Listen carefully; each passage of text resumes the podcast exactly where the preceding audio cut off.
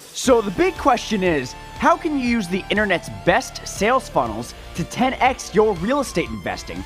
This podcast will give you the answer. Join me and follow along as I use the internet's best marketing strategies to get you more deals and more profit. Welcome to Funnels and Real Estate. Nathan, you there? Hey, good morning. How are you doing? Good morning. How's it going? Good. You're up bright and early uh, for you in California. Yeah, man. Yeah. 4:30 every day, man. Are you really? Yeah. Oh yeah. Yeah, my dad was in the Air Force, so he always got us up at like 4, so kind of Oh, always yes. ingrained in me. So it stuck with you, huh? Yeah, yeah, I think it was a good habit. Well, good, good. You, what do you What do you do when you get up? Um, coffee, you know, workout, do some real estate stuff, Yeah. all that jazz before uh, the day gets started. Yeah, for the day gets. Well, that's cool, man. That's cool. Yeah, for sure. Thanks for having me on your show. Yeah, thanks for uh, thanks for stopping by. I um for our listeners, I just wanted to sort of describe how I how I found you. You're an expert in multifamily, but specifically in multifamily. What do you specialize in? Because I know that there's a lot of different fields that you can go into in that particular market. You probably the two biggest is the due diligence side. Okay. So how someone is, you know, either from doing their paperwork to um, really the walking of the units. Yeah. like identifying what needs to be renovated and how much is it going to cost Okay. because the one thing you can really get caught in on a uh, you know if you're doing a 40 unit complex if you miss one thing that's $500 a unit Right. well, that's 20 wow. grand Right. Yeah. and if you do that three or four times um, or even on the, you know the paperwork side this you know zoning i got caught one time on a zoning issue Yeah. the other is I, I really probably you know between due diligence and then really the the work life balance the you know hey yes you want to do real estate because you want to make money Right.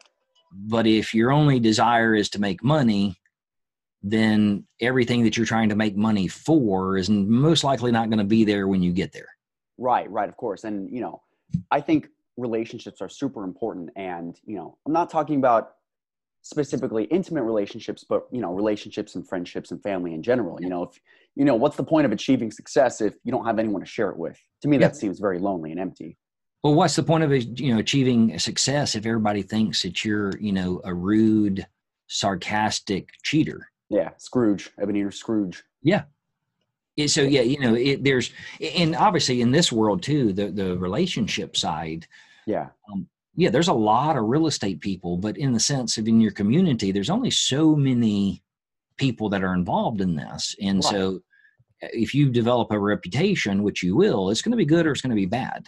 right, right. That makes sense. I, um, I actually come from an acting background and the entertainment industry is is also very small. So uh, Yeah. I'm very used to running in small spaces and running you run into the same people like over and over. It's Yeah. It's And crazy. the ones that you have to be concerned is that you never even see them, but when your name comes up, yeah.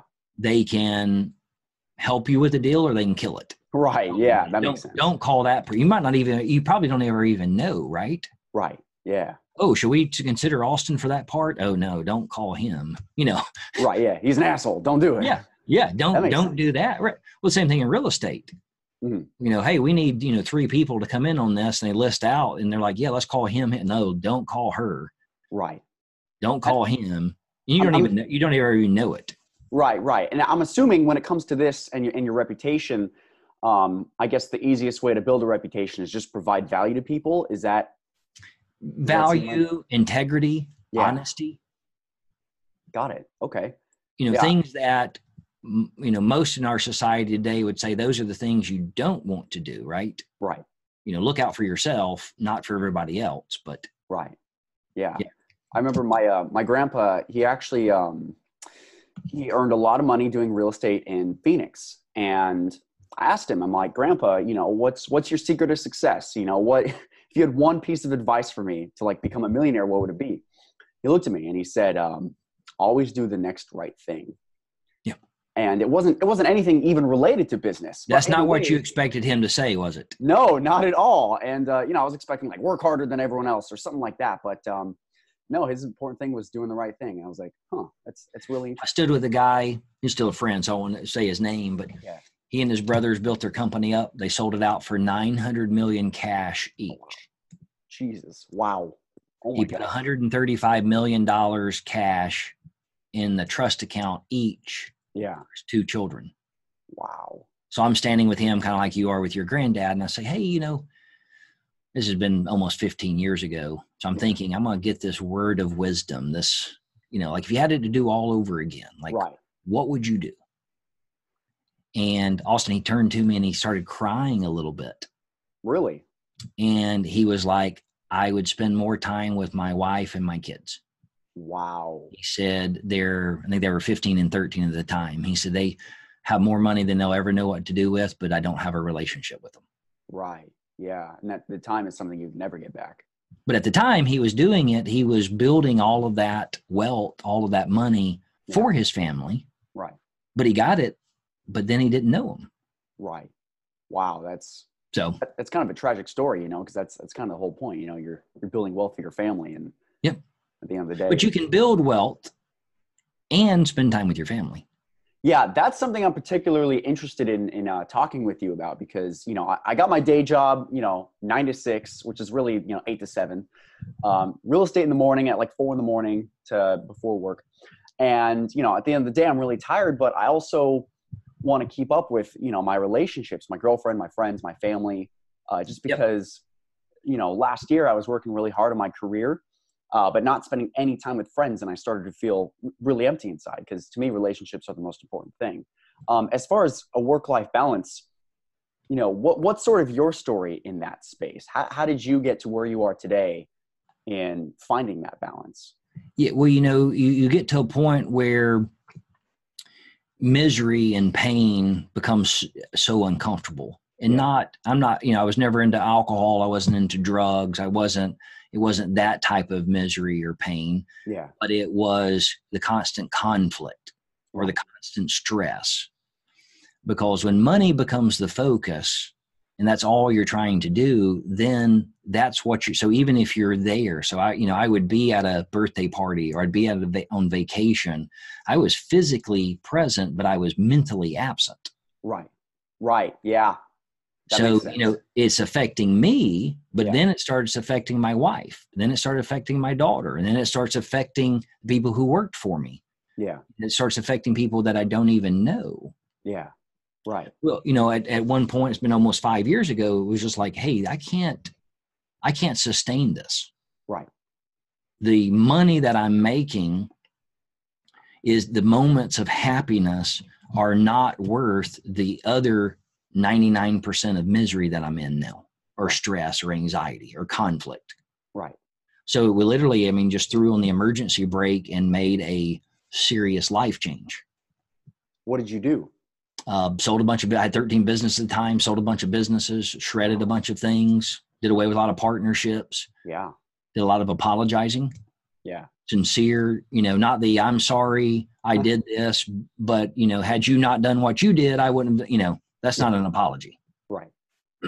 and it took time i ju- you know because once you get to a point in a relationship with someone where they have a perception or reality of you Yeah. just because you say you're going to do something different doesn't mean you're going to Right. Actions speak louder. Well, because we've done that multiple times already. Yeah. I'm going to help around the house more, or I'm going to do this, and then we don't, or we do for a day or a week or a month. Right. But it doesn't stick. You know, so it it basically came down to a choice. Yeah. Now, for me, I you know I'm a, I'm a evangelical Christian, so it was a relationship, it was my faith, it was Yeah. putting my trust in God, but it all comes down to a choice. yeah. You know, if you're going to go to the gym every day, that's a choice. Right. Are you going to take the time to do that? So it really became then as during the process of becoming, you know, focused on what was I going to do? Mhm. Not what did I want to do or that, but you know, instead of having five or six things running through, you know, kind of the, the hopper of one or two. Right. Or if it was five or six, but you know, scheduling out that time. Right. So, like, I, I've written several books, and when I first started into that, I was like, "Oh, I'll I'll, I'll write some this afternoon." Well, this Yeah. afternoon would come. I was like, "Oh, I'll write tonight," Right. Yeah. and then tonight would come, and well, I'll write tomorrow. You know, and six months later, I've not written anything. Right. So I started putting time, blocking out time on my calendar, 30 minutes, 60 minutes here. I'm going to do this. Yeah. But then I turned off my phone and I turned off my computer and I turned off all the TV, I turned off all the distractions and did that. Right. So for someone like you, where you're saying, "Hey, I've already got an eight to five job," Yeah. and I've got a girlfriend, and I got family, and I've got my health, and I've got all of this, well, you're going to have to find a, a, a time period in your day where you say, "This is what I'm going to do. I'm going to do my real estate this time." Okay. So when you sit down at the computer or the phone to do that, you don't do Candy Crush, you don't do Facebook, Right. You do Google searches, you don't do when those thoughts come up, oh, I need to do this. No, I've scheduled out this 30 minutes. I'm going to call property owners to see if they want to sell their house. Right. Or, you know, whatever you do. So that 30 minutes or that 60 minutes, you do that. Right. And you'll find you'll find you can accomplish more in a 30 to 60 minute period of uninterrupted time, not, you know, doing other Google searches or Facebook than you do in an 8-hour period Wow. That's pretty powerful stuff. if you're focused. Now, in Right, that eight right. hour period, if you're focused that entire eight hours, but most of the time, if you start you know, tracking what you're doing Yeah. in your off time, you might be quote unquote working, but you got so many other distractions going on and so many other little things you're doing. You're not actually Right. You're not not being productive. targeted. Right. Yeah, that makes sense. You're not like focused and dialed in. Like when you go to spend time with your girlfriend, Yeah. if I go spend time with my wife, you're going to spend time with a significant other, spend time with them. Right. Put your phone down. Right. put you know make sure you're concentrating you know the ones who we love and the ones who love us they want quality time Right. they would rather have 30 minutes of uninterrupted eye to eye holding hands talking than four hours of hey did you hear what i said right. Yeah. Yeah. yeah. That Does makes your, sense. does your girlfriend throw that into you where you know you're you're you're, you're kind of listening you're looking at her or you may be looking down at your phone and then she says what did i say every, every once like one out of ten you know i try to be super dialed in and focused on you know on her more than anything else actually more than my job more than real estate you know that, that's one thing that i always try to stay like the most focused on but every now and then my mind will wander to real estate or marketing or sure my other weird obsessions so when that happens own it right just immediately say say hey you know i am so sorry i just i got this one thing going on it just popped in my head and it just you know ran but i'm back you know sorry about that i, I you know it's a choice right right you know when it really comes down we overcomplicate our lives and our thought oh i got all this it's really a choice i mean you have a choice what you're going to do in your time right a lot of people are like oh i have to work to pay for all the stuff that i owe for yeah then sell all the stuff you owe for and downsize right it's a choice right yeah very easy wow Here, here's my premise on this. Yeah. Outside of the things we don't control, you know, cancer, what other people do, you know, car wrecks, things like that. But the things that we do control are health. The solution to our health problems, unless you have, you know, again, something else, is very simple eat better and exercise. Right.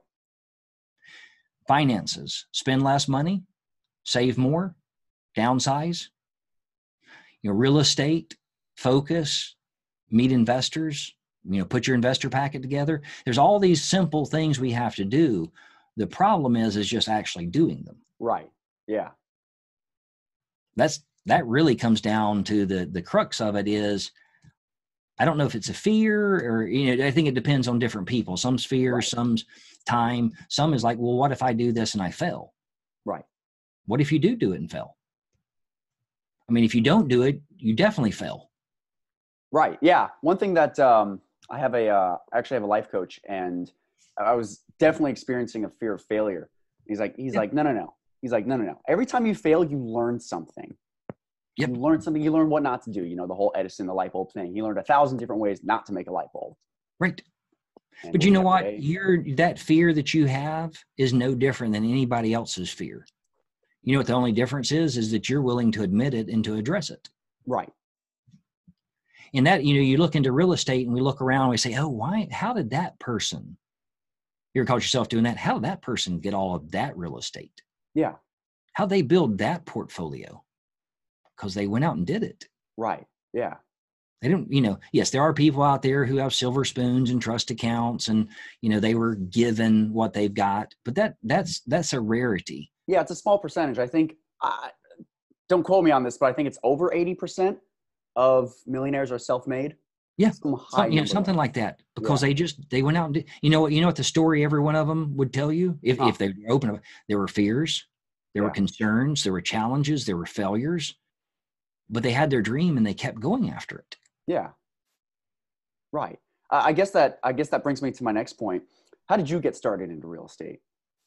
So I have a very odd story how I got involved in, in real estate. I've been a serial entrepreneur my entire life. Really? Ooh, do tell. 20, 26 companies, 152 million in sales Oh, Wow. from soy products, nutraceuticals to consulting to emails, sent over a billion emails, built over 500 websites, had a buy here, pay here car lot, Wow. all kinds of not anything really even to do with each other. Right. Yeah.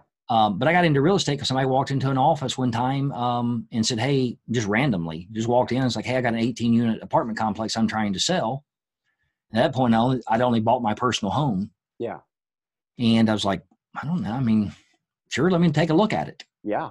And I went to five banks uh, that I had done banking with in other businesses, and they all said no. Right. Now, at the time, I didn't realize. The time, I thought they were saying no to to me. Yeah.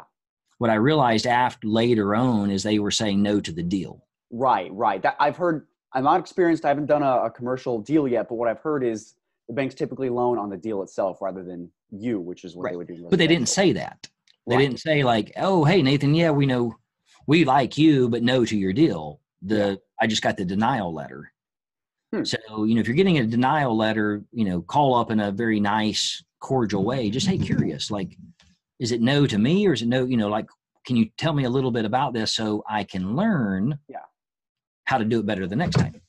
Right. I ended up with a six bank, a small little community bank, 18 unit, uh, class C, a lot of deferred maintenance, a lot of uh, occupancy issues. Bought it. Uh, a week later, the, there was a 12 unit uh, behind it. They used to be connected at some point. That owner came to him and said, Hey, do you want to buy mine?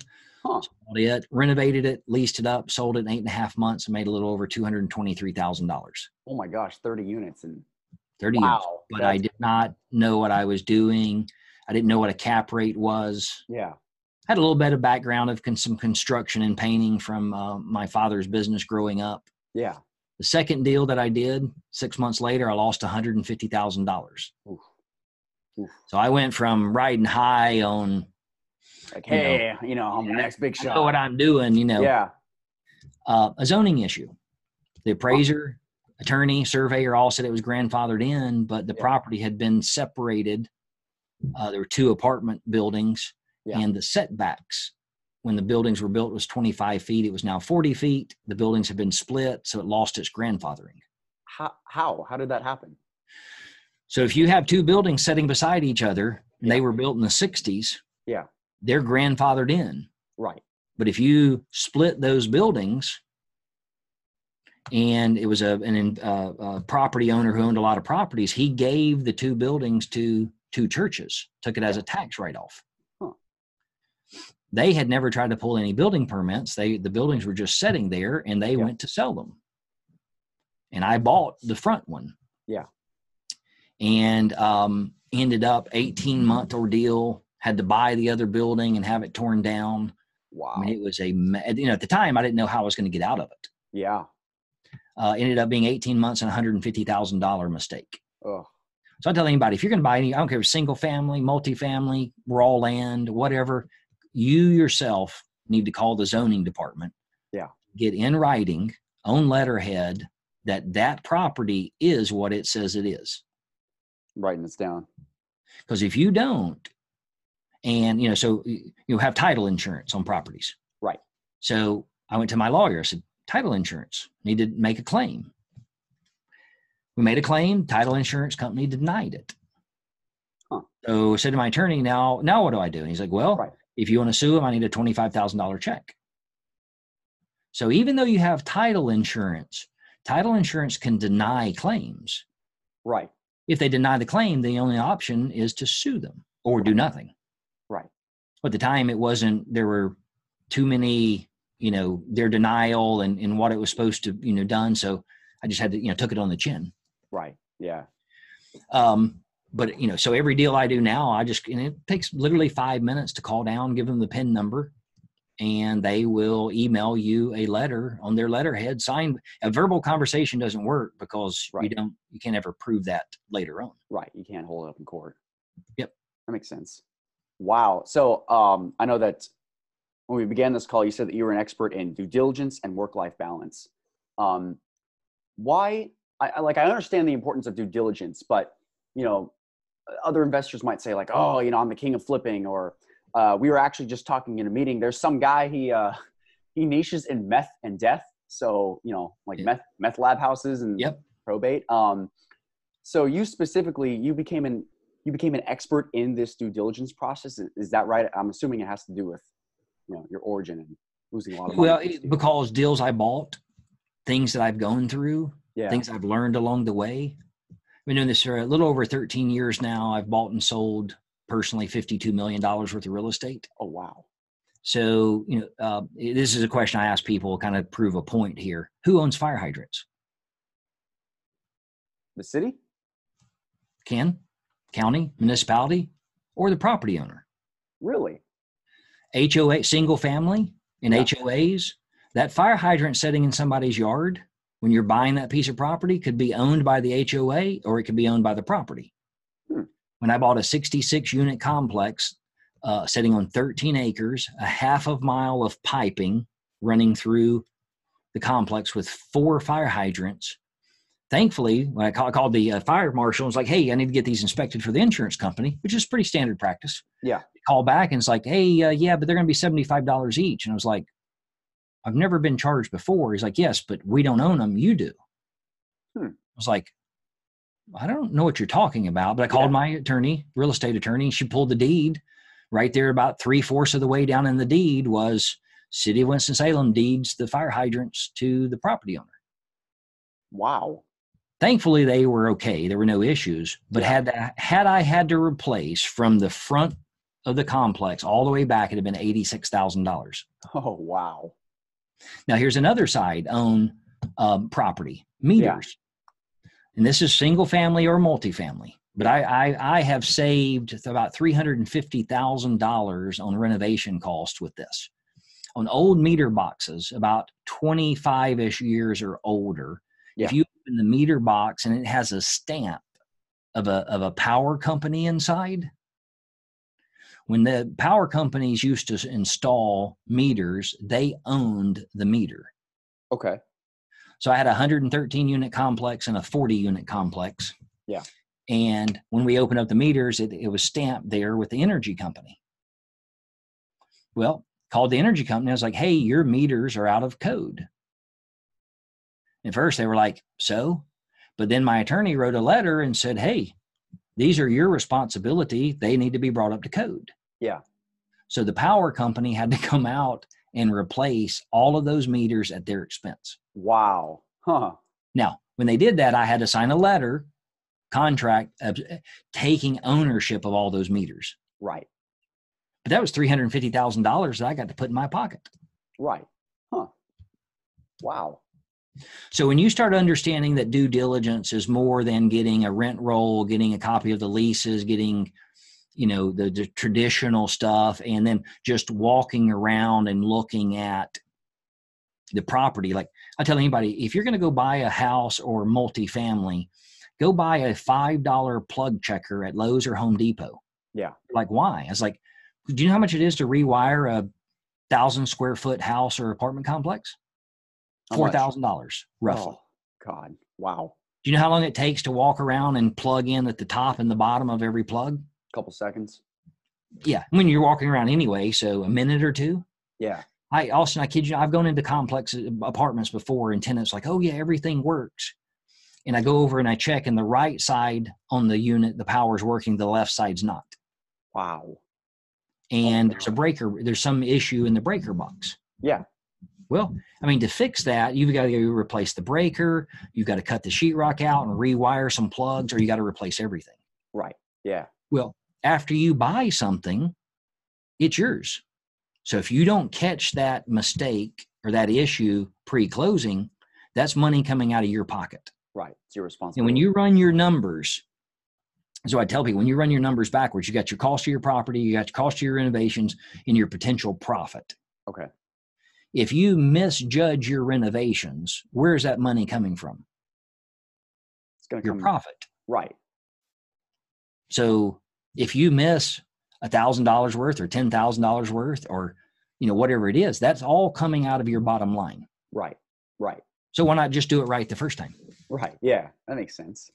Um, I know that um, with due diligence, there could be a lot of pitfalls.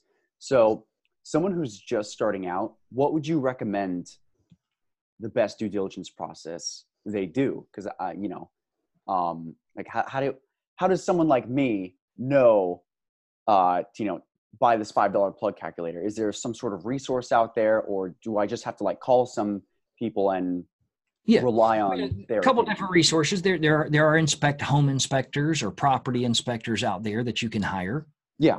and they're normally you know for a normal size house, three, four, five hundred bucks is the a, a normal.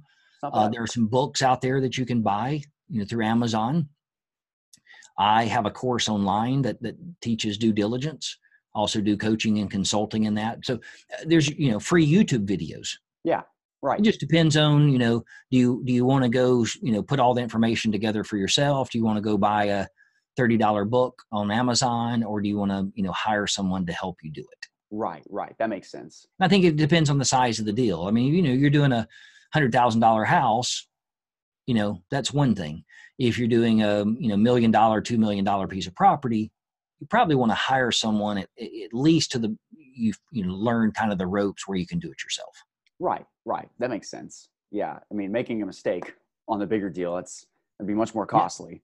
But you know, even on a hundred thousand dollar house, I've had people, you know, clients call up and they didn't catch that there was an old oil tank in the backyard. Oil tank.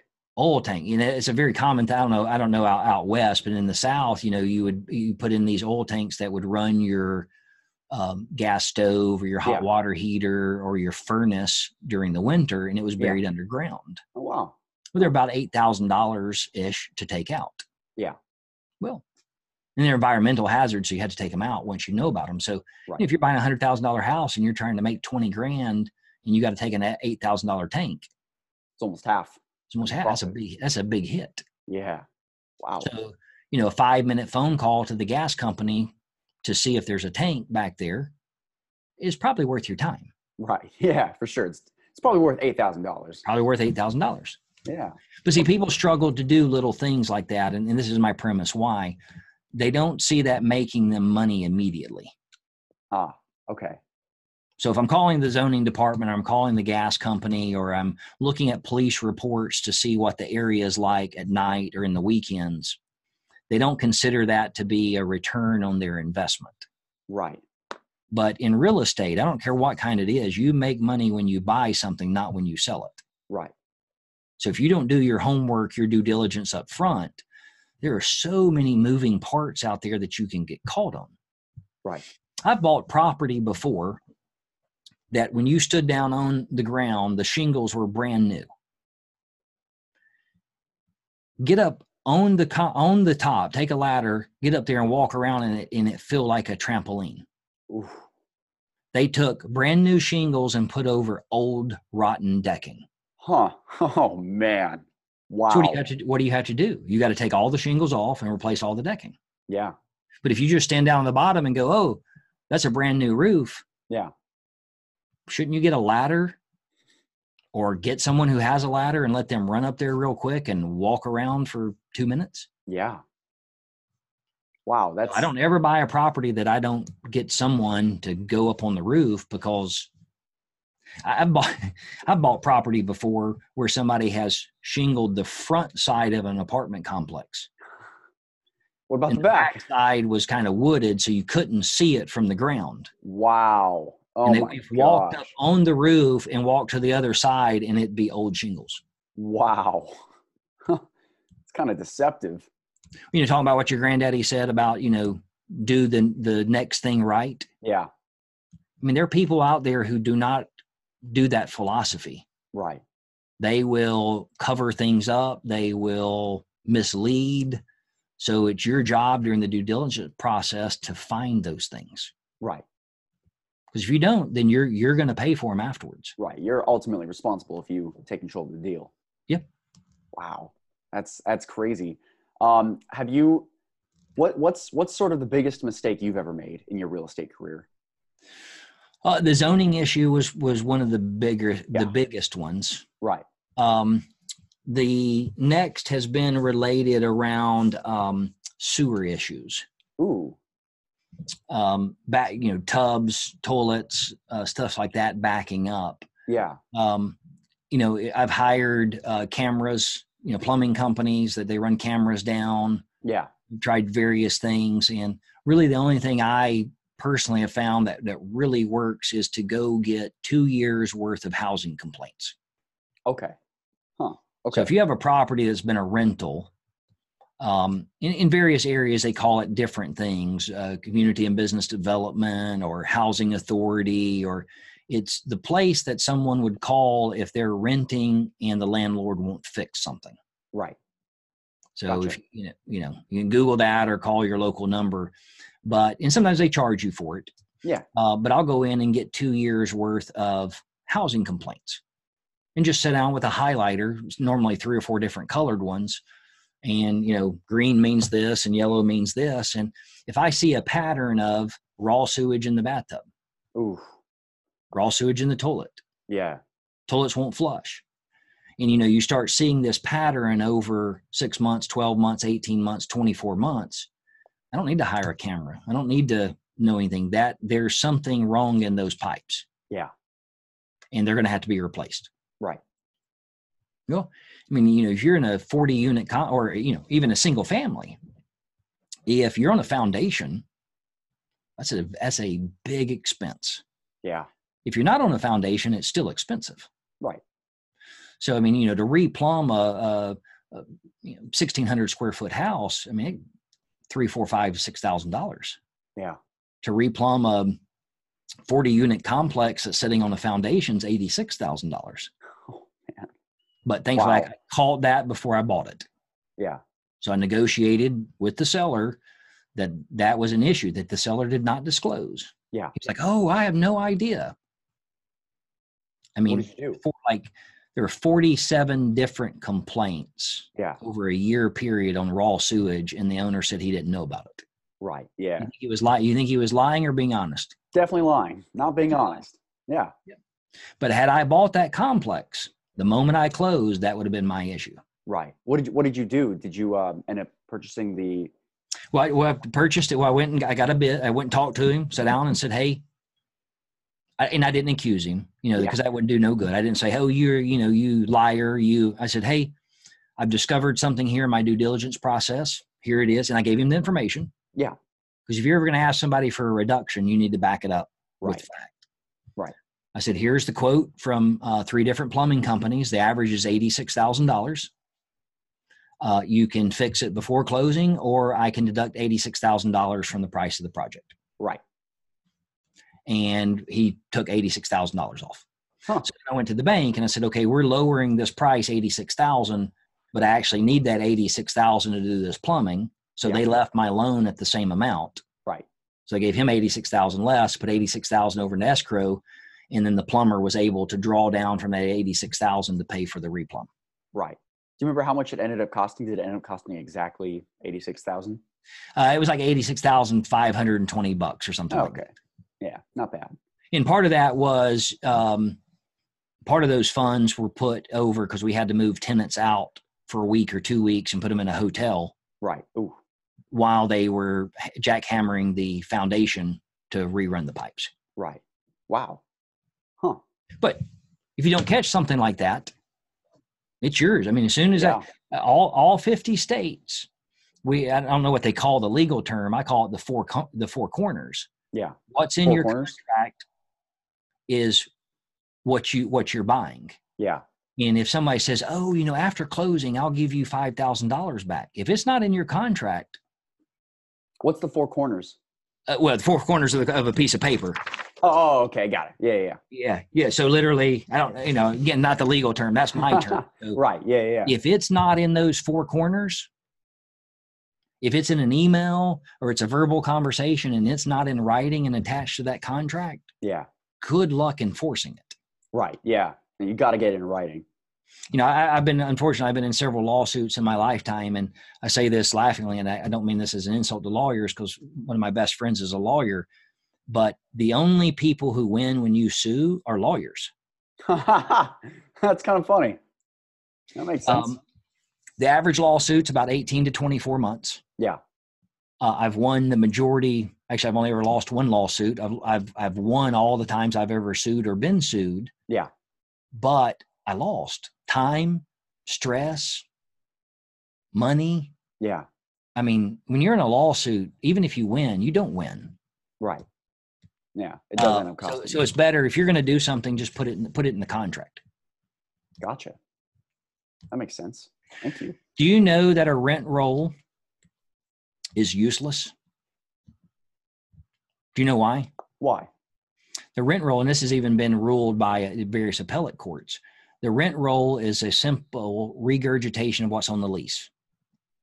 Huh. So if I'm renting from you and my lease says I'm paying $700 a month, what does that mean? Paying seven hundred dollars a month. It means I should be paying 700 a month, Right. but it doesn't mean that I've paid in the last 6 months. Right. Yeah. It doesn't mean that you didn't do a handshake and let me pay 500 a month. Right.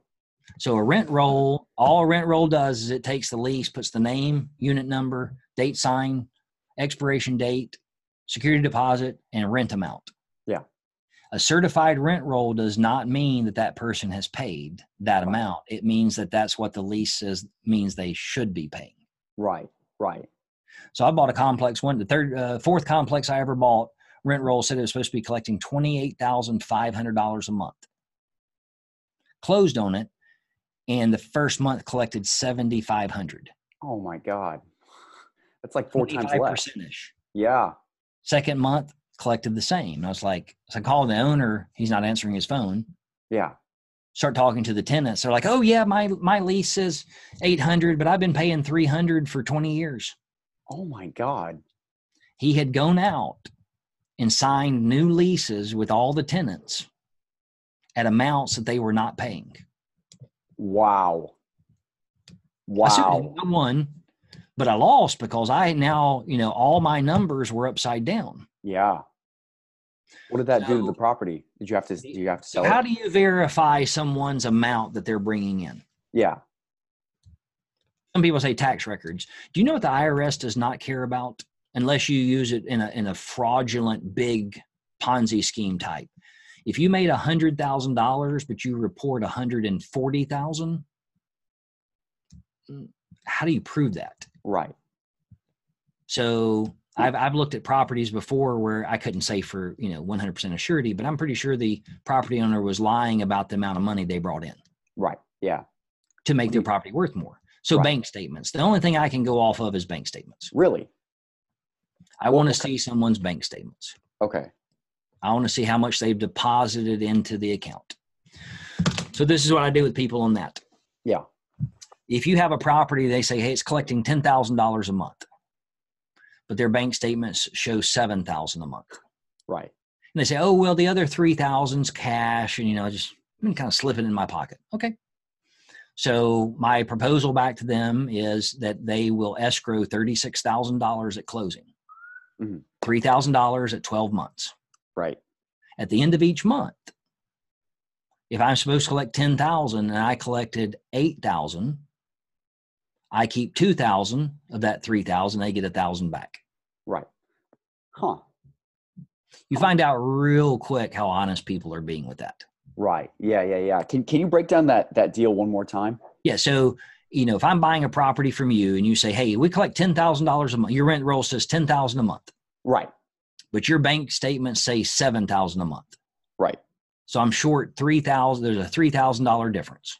Okay. So what I say to someone is, okay, we, we've got a we got a problem here because we're thirty percent off.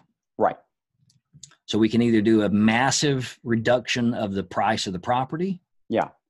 Or you can put thirty six thousand dollars into an escrow account Now we're an esc- we're an, we're a, we're a lawyer closed state in North Carolina.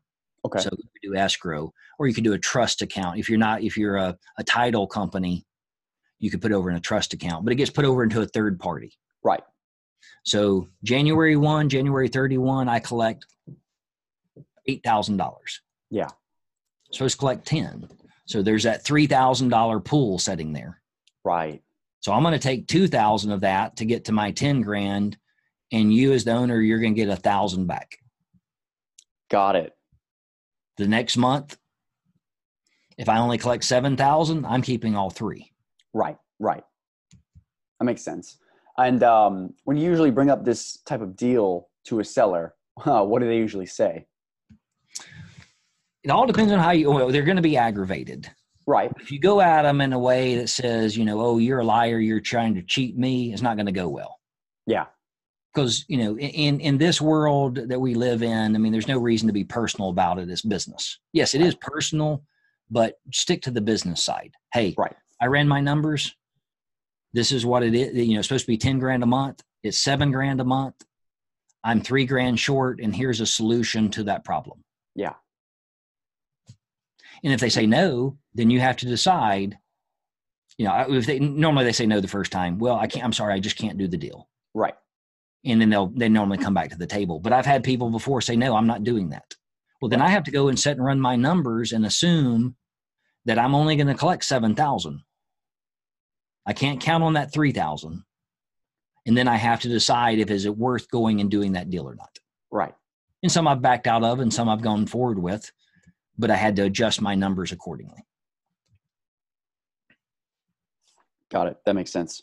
Awesome. Sorry, just writing all this down, making some Yeah. notes. See, so that those are the due diligence side of things that you're not going to find in a normal, you know, book or a Right. normal course side because that's something that has come from a, a real life experience of how I've dealt with that problem. Right.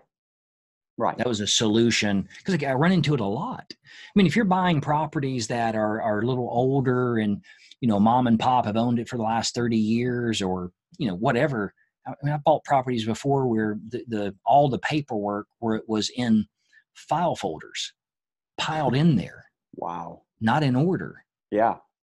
well, I mean, how do you how do you figure out those things? Yeah. And So that that's where I go in and I really on that due diligence side have been able to really help people understand how do you value a property? How do you buy a property when the finances aren't there Right. or they're in disarray or you can't trust them? Right. Um, and those are the deals where you can make a ton of money. You can lose a ton of money, but you can Yeah. also make a ton of money. Right. You just got to make sure you've covered all those areas. Right. Wow. Learning all about this. It's like you don't know what you don't know. Yeah. Like I've learned so many things already, like the fire hydrants and like the, the sewage and you know what you just talked about with the rent roll. That's wow. I feel like this is like a Yeah, due here's something like diligence that, you know, masterclass. You drive by, you drive by single family, or you drive by uh, multifamily during the day. Yeah. that's great. What does that play? What does that area look like at eleven o'clock at night? yeah, that's that's a good question to ask. You want to know my solution to that? Huh. Go to uh, nor- most pe- most police departments have online police reports now. Online police. Oh, okay. if you don't, you can pull them manually, but just Right. go pull six months or 12 months worth of police reports or police calls, police reports for that area. Got And you'll, you'll, you'll see real quick. it. You know, is there a drug problem? Is there an alcohol problem? Is there a domestic abuse problem? yeah. You know, what's going on in that area? And you'll know by the police reports. Right. I, I'm assuming at this point it would come down to common sense. Like when you're reading it, like, okay, there's this, this, this, and this, you know, week after week. This is probably a problem area. G- Right. And, and then you, you know, is it, you know, what level is it? Yeah. is it you know weapons brand you know weapons uh, guns knives or is it like you know playing the music too loud Right. Yeah. so you know the common sense kind of comes into that but you know but if you you know if you're in an area three or four block area and there's an average of 10 or 12 15 calls every night and it Yeah. doubles on the weekends you got a pretty hot area there. Yeah, that makes sense. Um, there's there's a question I have for you. Um, I found a team and we're looking to buy a a big apartment deal. Like um, I think 150 is like the minimum that we're looking for. Yep. And I'm learning a lot of new things. Not really my area of expertise at all. And what I'm learning is uh, there has to be someone called a key principal uh, to sign for a non-recourse loan, and uh, they have to have something like a, a one-to-one, like their net worth has to equal the amount of the loan, even though it's non-recourse. Um, have you had any ex- e, experience in this, or finding key principles, or um, you know, finding big loans for big apartment buildings?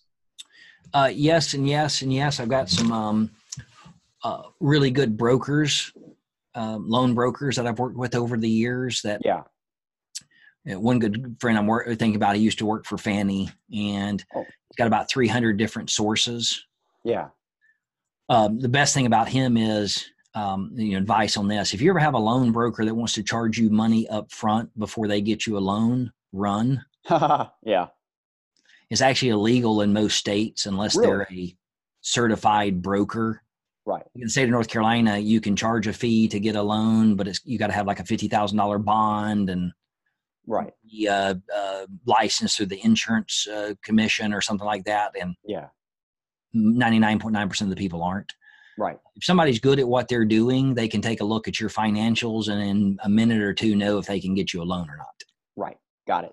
That makes sense. Um, second, there, you know, getting that key principle um, on a non-recourse note. You know, non-recourse notes are non-recourse, but there is a recourse in those, and it's called I don't know what they call it legally, but it's the bad boy clause that if you embezzle money, if you Yeah. steal the HVAC unit, I mean, there's a there's a thing there that trips a recourse.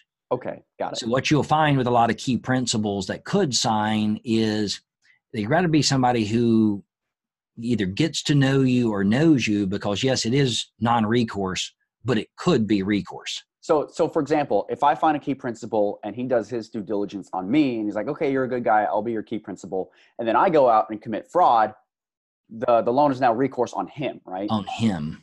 oh, Uh, right. wow, got it. Okay, So that's the that's the problem that you're going to run into right. uh, if it's a savvy investor, Yeah. like savvy key principle, they're going to understand like it's not just a non-recourse. It's non-recourse unless someone does something fraudulent or illegal or something like that, and Right. then it becomes full recourse. Right. So looking looking from the shoes of a key principal, how would if I were a key principal, or if I you know had the net worth to you know be a key principal on a big deal, what would I do as a key principal to sort of do my own due diligence on you know this group of investors to make sure they don't commit fraud and then I'm held responsible? Well, you want you know you want to have the ability to have control of the bank accounts and see the deposits and Got it. in the the you know you want to obviously you're probably not going to have time to do the day to day operations Right. but you don't want to get just quarterly reports Right. you don't want to get a report every six months you want to know every month that mortgage is being paid every month the, the taxes are being escrowed you want to know that the, the maintenance is being taken care of Yeah. you want to get a report from the city that all the city complaints are being taken care of Yeah.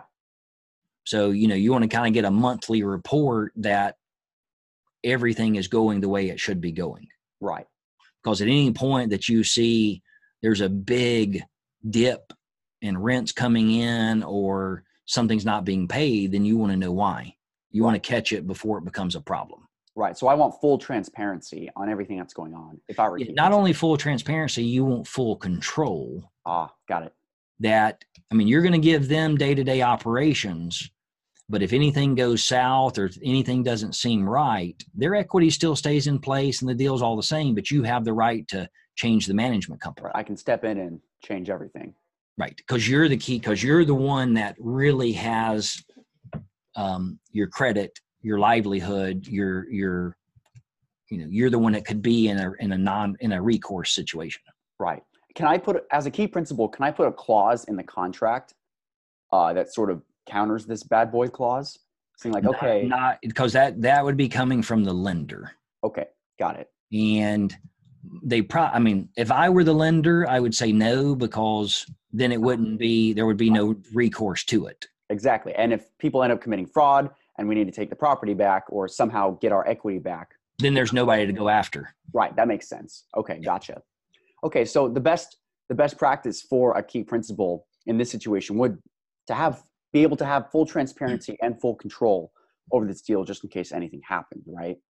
right Got it. and that and that's going to come down that's not really going to be the contract with the lender Right. that's going to be your operating agreement or you know, however your llc or incorporation or partnership is established the, those guidelines are going to be in that document Gotcha. Okay. and, that is where you know asterisk right here that's where one of those you say well should i go hire an attorney to do that or should i go to legal zoom or one of those right. i mean if you're dealing in 150 units i mean you're dealing with a several million dollar you know if it's Yeah. sixty thousand you know, sixty thousand dollars a door you're at a nine million dollar complex go pay an attorney three or four five thousand dollars to Right. put together an ironclad agreement Okay. Got it. because why why deal with that much money and then get caught on some little clause that's not worded right because you downloaded a pre-populated form Right. Right. and it, That hap- makes it sense. happens all the time it calls from people where they've done a deal with even a childhood friend and and something went south but they didn't have a good legal document in place Right. Right. now it depends on you know who's got the better attorney or who does who does the judge believe so you Right. just put yourself in a really unnecessary position Right, right. That makes sense. And um, i- if we're a group of investors looking for a key principal, where are some of the best places, you know, to find one and, and connect with one? you know that's that's a, a good question because there's not where you know oh go Right. Go Here. to keyprinciples.com and Yeah. yeah you know um you know, family friends um you know putting together a business plan Yeah. because you just go out and ask hey does anybody know any good key principles like walking into baskin robbins and saying hey can i have a scoop of ice cream right, right. That makes sense. put together i'm looking for a key principle to Yeah. do the you know 150 units class a or class b um you know put as as uh, you know vague but as much information in there as you can Got it. Okay. and you know then you know family friends um church Yeah. uh, country club i mean business owners y- Yeah. you know that that becomes one of those but when, once you know the niche you're going after it's going to be much easier to find investors or key principals or even lenders because you're not just wanting to do a deal you're wanting to do a specific type of deal Right. Got it. And you can attract people that are also attracted to that type of deal. Yep. That makes sense. Awesome. Thank you. Um, okay. Uh, I guess, do you have any advice for someone just getting started? Yeah, so um, that's one of the things I do too on, on, on a, a course is if you're getting started, do a business plan, a Yeah. page, maybe two. Okay. Uh, do an investor packet. And people are like, oh, I can't raise money. Well, the reason they can't raise money is because they're raising vague money. Will you invest with me in real estate? Right. No. What does that mean? Right. What does that mean? Will you invest with me in real estate on the south side of town in houses that are selling for eighty to a hundred thousand and need twenty thousand in renovation and, and selling for one hundred and forty? That's a big difference. Yeah. And you know, here's my contractor. Here's you know, list out. I mean, that's one of those that people want to know. It might be it might be your first deal, so it's going to be a little harder. Yeah. But show people you know what you're doing Right. or at least you're trying to know what you're doing. Right. Because if somebody asks you, well, that's great, you're going to buy a house, who's your contractor? If you say, I don't know, you know what you just lost? Any That- hope of getting that person to invest with you. Right. You just say, oh, I've already spoken to A, B, and C and T and T, and I- I've got three different contractors that I've already been talking with. They all do this type of work. And, you know, blah, blah, blah. You don't have to already have a signed contract with them because you couldn't. You don't have anything, but you need to at least know some of those answers. Got it. That makes That- sense. That's the biggest thing is just, you know, it doesn't have to be your long term niche. It doesn't have to be what you're always going to do. Yeah. But you need to at least be able to tell in a 30 seconds or less what type of deal you're looking to do with the money that you need to raise. Right. Got it. Even if you don't have that deal yet, I can go Right. out. Yep. Right. Like, for example, I'm looking in the Phoenix market. So, what I would do is I would make sure I build my team Mm-hmm. there, come out with my business plan for uh, my personal niche, and then and then I would go out to uh, potential investors and say, "Hey, I'm looking to do this type of deal in Phoenix with you know Yeah. X, Y, and Z." And then, are you is that something you're interested in? But in, in the Phoenix market, there's homes you can do there for $50,000 and there's homes you can do there for $5 million. Right. So, So I have to that's be a- super that's a specific on big difference. right. And so what you'll find in investors too, and this is, you know, just the common sense side of it. You'll find investors who want to do very little risk. Right. You know, they want that $500,000 house that just, you know, the person's in a financial bind, but, you know, needs a, you know, pressure wash it and maybe paint the front door. Yeah. But you'll find the person who will do the $500,000 deal that needs $500,000 worth of renovations and it's worth 2 million afterwards. Right. But it's going to take a year to do. Right. Well, those are two different investors. Got it. one has a very low threshold for risk. One's like, let's go. I'm, Right. I'm Like, let me throw my money. Come on, Potential let's go. Yeah. Yeah. That makes sense. but you gotta but you gotta be able to say that when you're going out to try to find that person or persons. That's what your investor packet and business plan needs to be able to detail. Got it. Wow. A lot of, so I'm an internet marketer for uh, a company, and one thing we have to know is okay, who's our target audience? Who's our customer? and Where do we find them? And this, it, it- it's strange that you know, it's all, it's just the fundamentals. You know, it, in this case, it's like okay, what kind of investor do we want? Why would they be interested in this? And where do we go find them? Like it's just Yeah. So take everything you're doing in your current job, yeah, everyone else, and apply it to what you want to do in your real estate. right, 'Cause it's the same principles. right, yeah, that makes sense. It's awesome about the fundamentals. But you know, here here's what's unique in the, in that um, it happens in my own life too. It's like Yeah, you can do it for everybody else but then when you start to do it for yourself it's like now what do i do right. Yeah, yeah, yeah. It's so interesting. Yeah. Yeah, I definitely got to learn to apply those skills. Um, I just got a few more questions, and uh, then I'll Sure. let you go.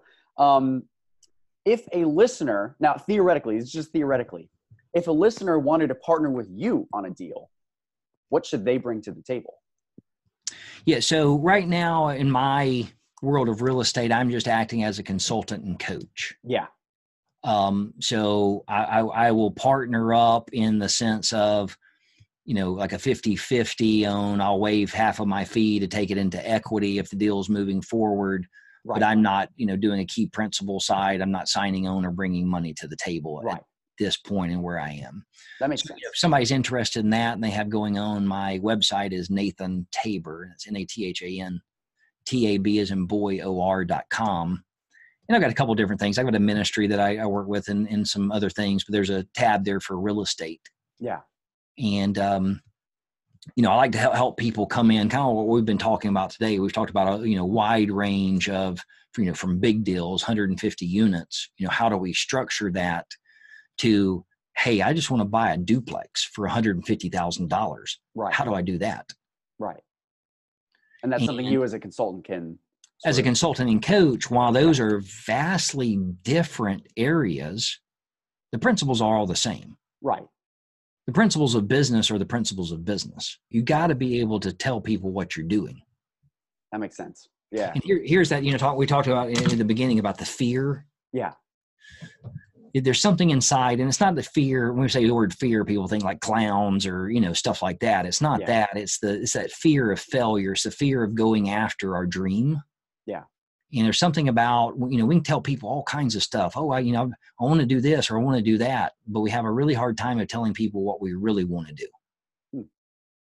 Now, once we Hmm. start doing it, it becomes easier right, um, and that's one of the biggest steps if you're trying to get started is you got to start being you know honest with yourself and honest with others this is what i want to do and this is why i want to do it but you know who the biggest normally the biggest distractors in our life are our family and our friends Oh, yeah, that makes sense. oh i'm going to do this you're going to do what you can't do that and it's like Right. oh well if, if they don't think i can do it then i can't Right, naysayers. and putting it in writing, even for our family, our friends, really changes their mind as, as well. Got it. Got it. Okay. So if I'm if I'm someone who's like, hey, I'm the multifamily man, you know, I want to do everything from uh, at least right now for myself, four units to ten units. Like that's that's what I want to focus on, or five to ten. Is is that sort of what you mean by going out there and telling people like this is what I want to do? Okay. Well, because it comes down to that. That's the money, right? Yeah. You know, you, oh, I want to do multifamily. Well, do you want to do two hundred thousand dollar deals, or do you want to do twenty million dollar deals? Right. Yeah. So you know, you're going out and saying, I want to do you know units under ten.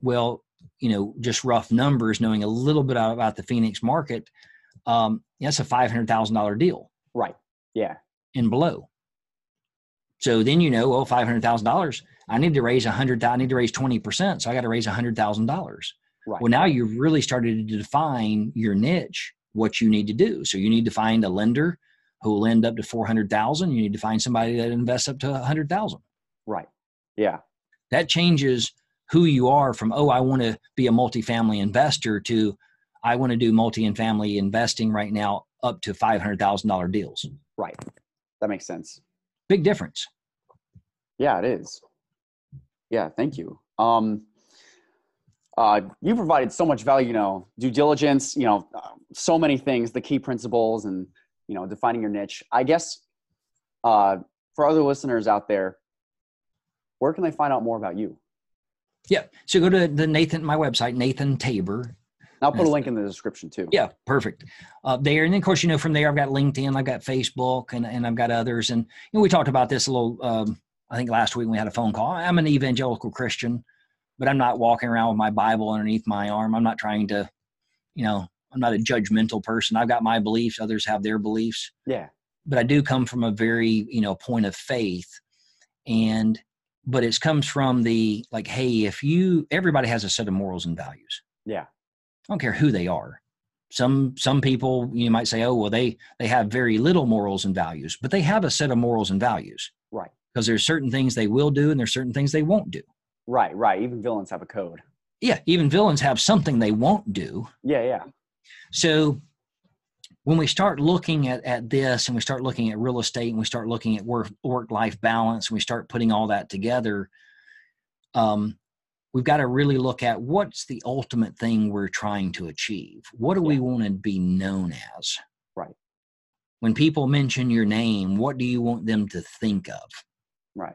You know, in the faith world, we call it our testimony. In yeah. the the the earth, the the world, we call it our character. Yeah. Well, they're both the same. I mean, what do you want people to think about you right well you know we laugh about oh well you know i'm a you know i'm a hardcore businessman but you know you don't want to be you don't want to be that you don't want to be the person that people say oh you know and i was that person for a while he'll do anything yeah. to get a deal done yeah and that's just not it's it might be fun for a moment to be like that but ultimately i mean you want to be able to help others you want to be able to you know, if people are trying to achieve something in their life to help them, because that old phrase of it's better to give than to receive. Yeah. There's there's some joy and contentment in helping others. But you know what I found in my life, the more I help others, the more I get to where I want to be. Hmm. But then when I get there, I'm able to enjoy it. Right. Yeah. That's what I found a lot of successful people say is, you know, when I start bringing other people up, I naturally get brought up as well with them. Yeah you know we call it servant leadership is is, is something you'll you'll hear a lot but that goes contrary to a lot of the real estate courses out there it goes contrary to most of the the hollywood media because you should be defined by your material things right, right. where do you live what do you drive what do you wear well if that's a good definition then why do a lot of people in hollywood have alcohol problems and drug problems and misery problems yeah because money doesn't buy m- money can buy happy moments but money doesn't buy happiness huh it's a good quote you think about this happiness is an emotion yeah you can be happy driving down the road convertible top down listening to your favorite song and someone rear end you do you know what's going happy right now if you're content or you're joyful that same thing can happen and it will be frustrating it will be annoying it will be that but then you quickly come back to what's the bigger hey i'm really glad i didn't get hurt in that yeah i'm really glad the other person didn't get hurt right it's just a car it's just a car it's just a material thing it Yeah. can be fixed so that is the when i talk about work life balance and real estate and kind of where i am coming from and what i do it's like that's where people need to get to right is a point where, hey, what's the most important thing here? right And it's not money, what is it it's being content, it's being Right. joyful, it's being um, a person like your granddad said, it's being a, you know, integrity and character. yeah Because in the middle, you know, at the night when you lay down, you know what kind of person you are. Yeah. You know if you're a cheat, you know if you're a liar, you know if you're a thief. Or you know, hey, I'm a I'm trying to be a good, decent human being. Yeah, I think I think it's really important you're bringing this point up because uh, a lot of people who are going to be watching this are people who are just getting started, people who are like hungry to not only get their first deal done, but you know, hungry investors, you know, want to make millions of dollars. Yeah. But I I think it's important to have this foundation of, okay, look, once you get that, then what? You know, uh, you know, really having that foundation of hey, there's nothing wrong with money. Go Right. make as much of it as you want. Go, you know, be a millionaire, be a billionaire, yeah, but do it the right way. right, You know, don't wake up in 20 years and you're, you know, no one wants to be around you or no one likes you or you don't know your kids yeah, or your spouse is gone. right, You know, it doesn't always, you know, the, the mindset is, and I, I've been there where it's like, I gotta, I gotta work, I gotta work, I gotta work, I gotta, I gotta provide for my family. yeah, When we're providing for our family or we're providing for our future, but we're not enjoying the moment. right, right, And there is a way to do that. There's a way to enjoy your current life and spend time with your family and friends and your faith and all of that and prepare for the future. But it's a choice. Right, right. That makes sense. Well, uh, thank you so much, Nathan, for you know doing this interview with me. I know it's uh, it's gone almost over an hour now. Um, I just want to thank you for your time. I, I know it's must be pretty valuable. So uh, thank you. Well, no, man, I appreciate you having me on because I, you know, I look at this as, you know, just helping others. I like, I like sharing with people. Um, you know, at first when I started doing this, all I wanted to do was tell people about my success. Yeah, or my successes and i was like you know that led me to a, a point of just like you know misery so i need to tell people about what i could have done to avoided those things right, right, right. Because then that can help them avoid the pitfalls. You know, when they're going on their own journey. Yeah. you know and, and, I- and i understand i mean I, i'm a marketer i've you know said earlier you know, I've, I've had businesses and sold a ton of sold 80 million dollars online with one company Oh, wow, that's awesome. And, you know the real estate world today is mostly based around greed and pride Right, how much money can i make and how much do i have right, and I've kind of taken the opposite approach that and there's nothing wrong again with money but Yeah. you know, of hey do it the right way so when you get there you can enjoy it right, right. and that's not that's not the the sexy sell that's not the the great motivational tony robbins speech right, uh, type but it- it is the better way to do things right. it was Agree. kind of like what your gran- I I like what you, your granddad said earlier what what was his exact phrase Yeah. Always do the next right thing. always do the next right thing Yeah. you know it's not always easy to do the right thing No, no, no, no. Uh, it's, it's easier to take shortcuts. Yeah. And you can take a shortcut that's not wrong. It's right, not illegal. It's not unethical. It's not, you know, it's not anything, but it's just not a shortcut you should take. right. Yeah, If you can take a shortcut in your due diligence, you're not going to hurt anybody really but yourself, maybe your investors, maybe the bank. right, There's nothing illegal about it, but why do it? Why not just do it right the first time so you don't have to come back and fix your mistake in a month or six months or a year? Just take the time to do it right the first time. right. Yeah. Yeah, that makes a lot of sense. You just save a lot of time and money too. I'm Sure. Save a lot of time and money. Yeah. Awesome. Hey, I Well, appreciate uh, you having me on your podcast. I, I really appreciate your time and uh, letting me Yeah, share a yeah. little Thank you, bit with Nathan. your audience. And um, you know, if anybody has any questions or comments, uh, don't hesitate to reach out to me, and I'll see what I can do to help you. And if I can't help you, I'll find somebody hopefully who can. Yeah, cool. So I'll put your uh, website in the description, nathantabor.com. Listeners, Perfect. go on there, connect with him. And uh, yeah, thank you so much, Nathan. All right, thanks, Austin. Have a good day. You too. Take care. Bye-bye. Bye. I've lost thousands of dollars trying to invest in real estate, thousands and thousands. And you know what the real secret is? It's knowing people. You have to know the right people. If you have a lot of money but don't have deals, you should know someone that has deals. If you have a lot of deals but don't have any money, you should start knowing some people that have some money. So I started to figure out that your network is actually one of the biggest assets that you can have in real estate investing. And so what I've done is I've created uh, my own group, my own real estate investing group called Funnels in Real Estate, aptly named. Uh, but one thing you might be thinking is, does this stuff actually work? Well, someone in one of the other groups I'm in is a kid younger than me, and uh, he found a deal and it was great, but he just didn't have the money. But someone from our group actually helped him. They funded it and they actually did all the work. And guess how much they gave him? Half half of all the profits.